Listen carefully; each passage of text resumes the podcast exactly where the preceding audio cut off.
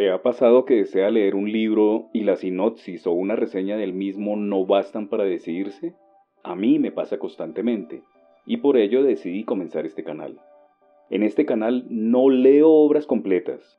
Mi objetivo es que usted, como receptor, se haga a una idea del estilo de escritura y de historia que se manifiesta en cada obra literaria que leo. Así, lo que pretendo es dejar sembrada una semilla y usted decide si se anima o no a leer la obra completa. Obviamente quedan demasiados títulos por fuera. Solo leo los fragmentos de algunos de los libros que tengo a mano. Espero que disfrute este espacio y que le dé una luz para tomar una decisión de su próximo libro a leer. Hoy traigo para ustedes la segunda entrega del libro de Juan Villoro, Safari Accidental. En esta ocasión, del capítulo número 1, Familia y Multitudes, la crónica Retrato de Grupo, 100 millones de mexicanos. Solo es real lo que se siente. Cada minuto nacen cuatro mexicanos.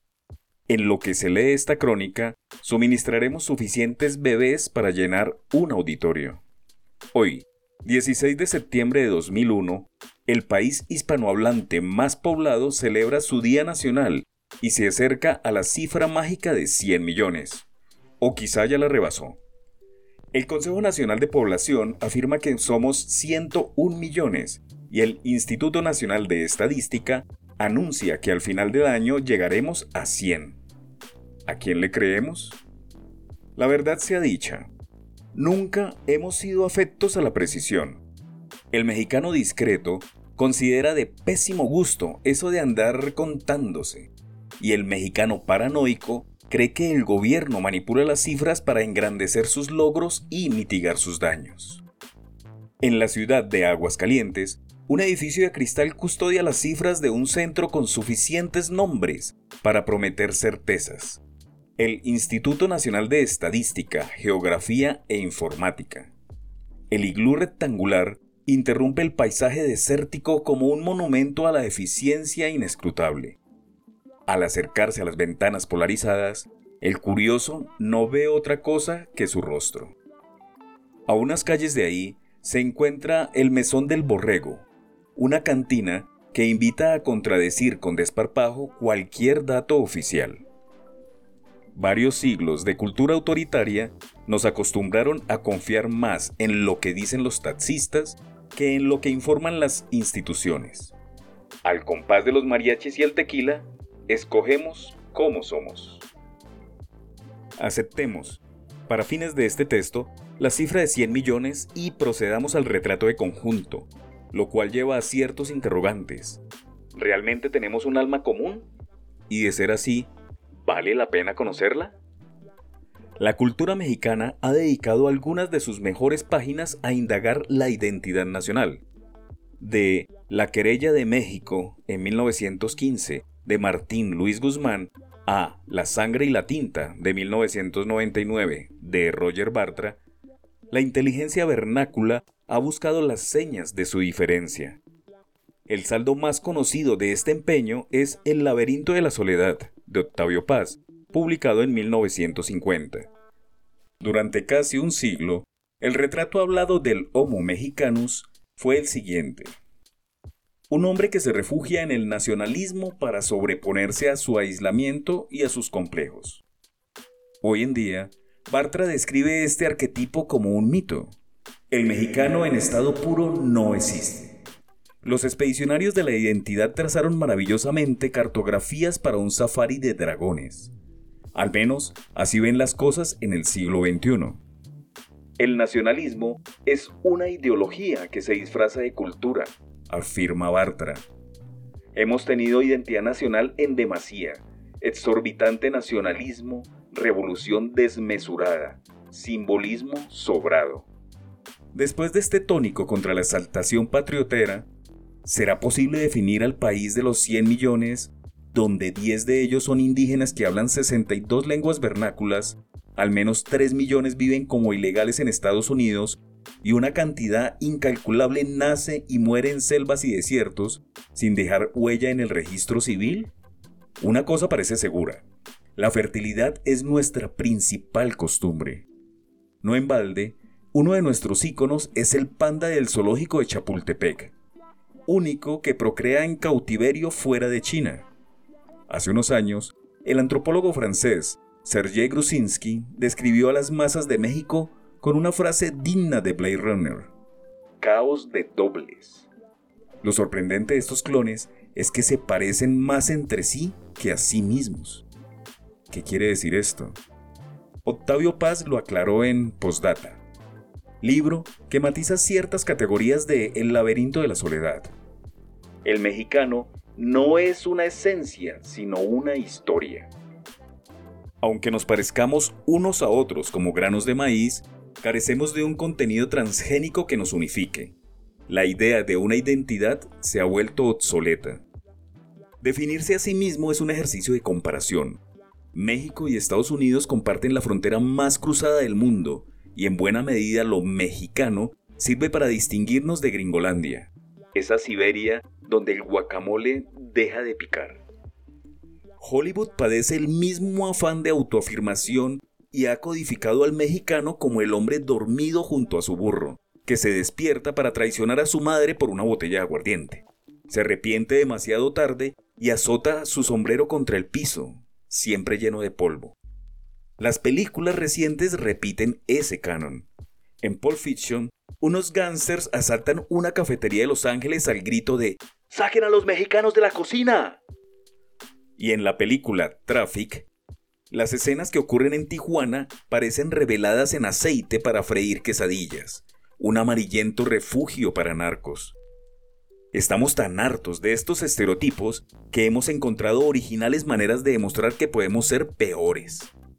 Del cine de Ristein a Amores Perros, de Pedro Páramo a los cuadros de Frida Kahlo, de la canción ranchera a Molotov, el arte mexicano ha partido de la violencia, el despecho, el machismo y otras variantes del oprobio para alcanzar indudables logros estéticos. Nuestra realidad ha sido convulsa, pero la forma de vivirla y documentarla rechaza las visiones reductoras o uniformes. Curiosamente, lo genuino suele venir de lejos. Lo mexicano es más un estado de ánimo que una denominación de origen, según demuestran los japoneses que envasan sus tequilas en inventivos dioses de piedra. Alberto Barrera, poeta y narrador venezolano, llegó a México para darle un sesgo político a la telenovela y renovar el arte de hacer llorar con nada personal.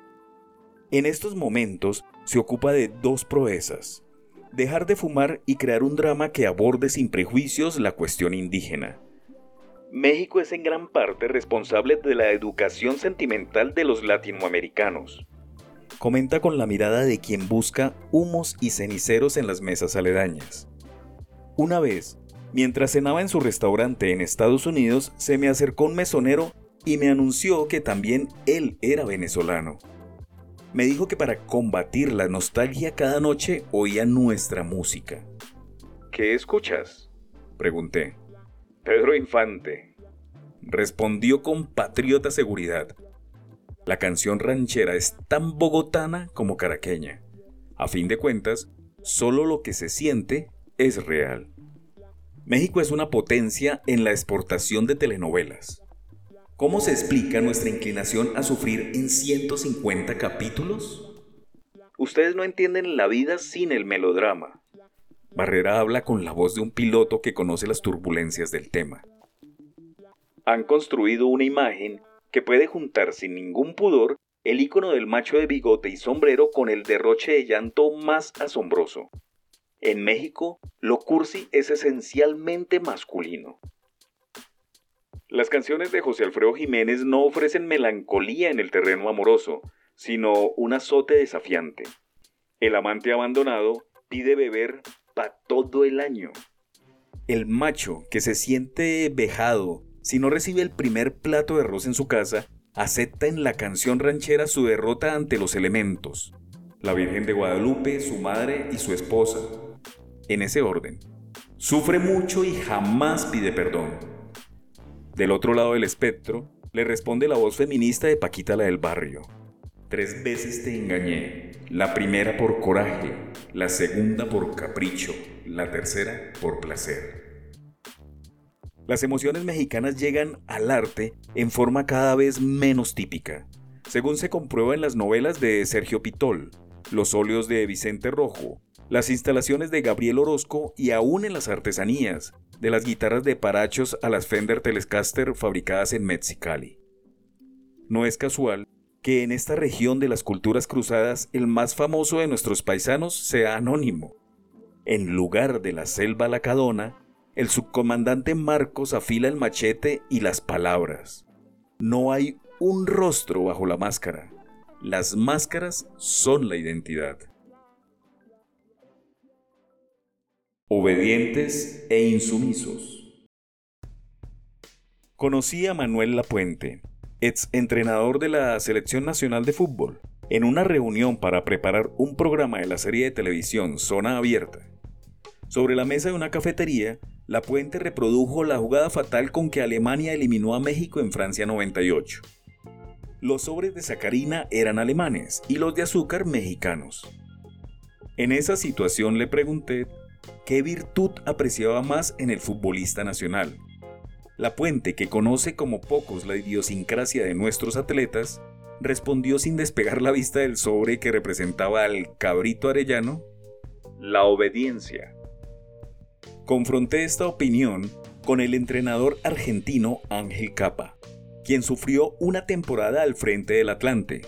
La Puente tiene razón. El futbolista mexicano no interioriza como suya las indicaciones del técnico.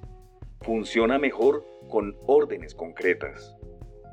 Para Rodolfo Roth, ex gerente de los hoteles Camino Real, la virtud cardinal de las recamareras y los meseros es la misma que la de los futbolistas.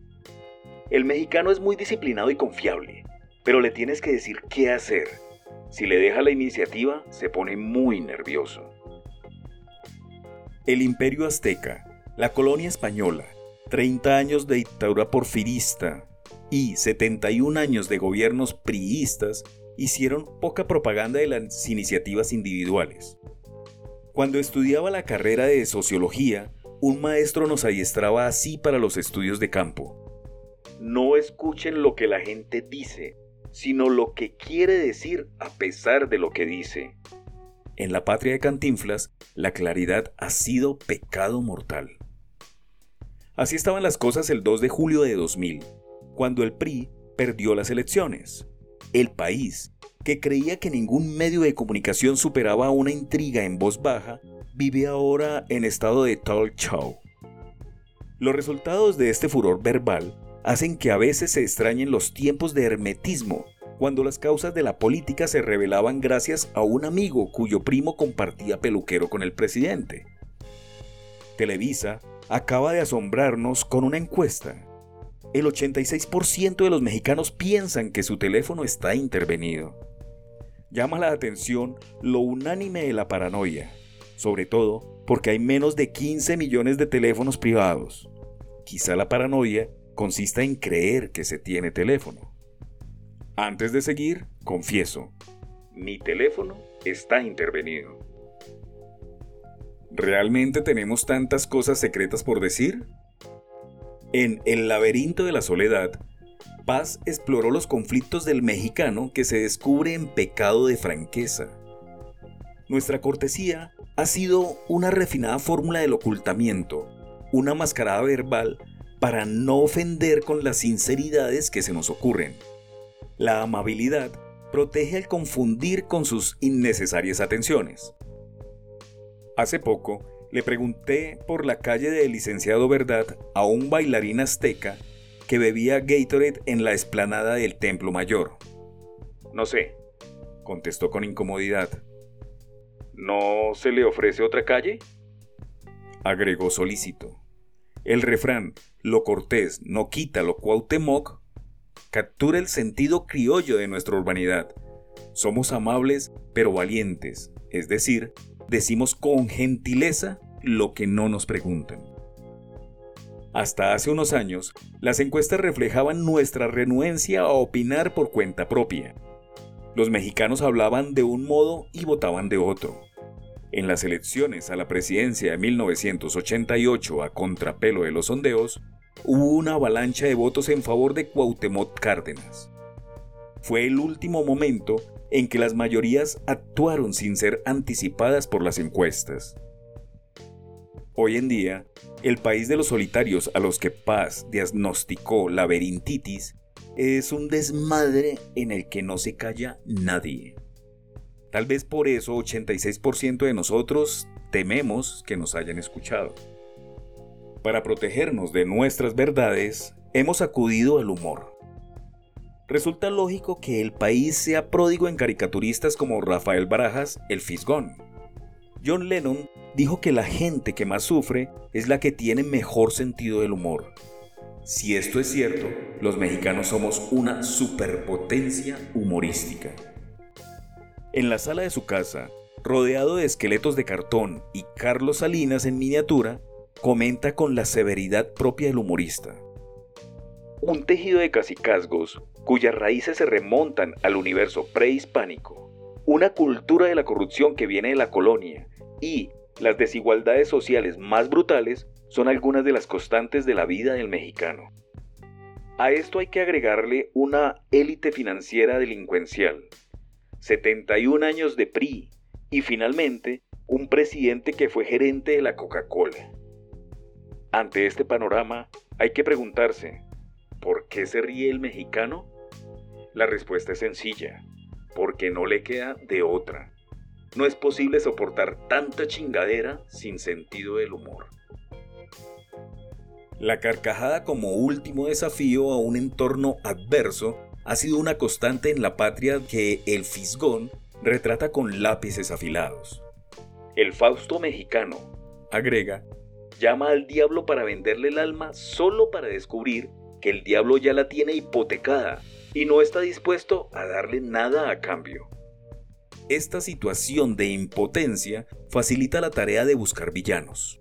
Los grandes humoristas del país son los altos funcionarios. Aquí, los políticos son cínicos desde tiempos de la colonia y se parecen cada vez más a sus caricaturas. Instrucciones para ser mexicano. Corre el rumor de que, a pesar de la globalización, México seguirá poblado por mexicanos. Aunque la cultura cambia y produce criaturas múltiples, ¿Es posible buscar constancias en nuestro carácter? A pesar de las divergencias, ciertos rasgos comunes perduran, no con la pompa de la identidad nacional, sino al modo menor de los sabores primigenios, los malos hábitos, los orgullos que solo a nosotros nos incumben. Se puede aventurar, por ejemplo, que existe una forma específicamente mexicana de relajarse. El yoga azteca Incluye oír mariaches durante seis horas, recibir toques eléctricos, comer chiles que hacen sudar la coronilla y pelearse cuchillo en mano por el privilegio de pagar la cuenta.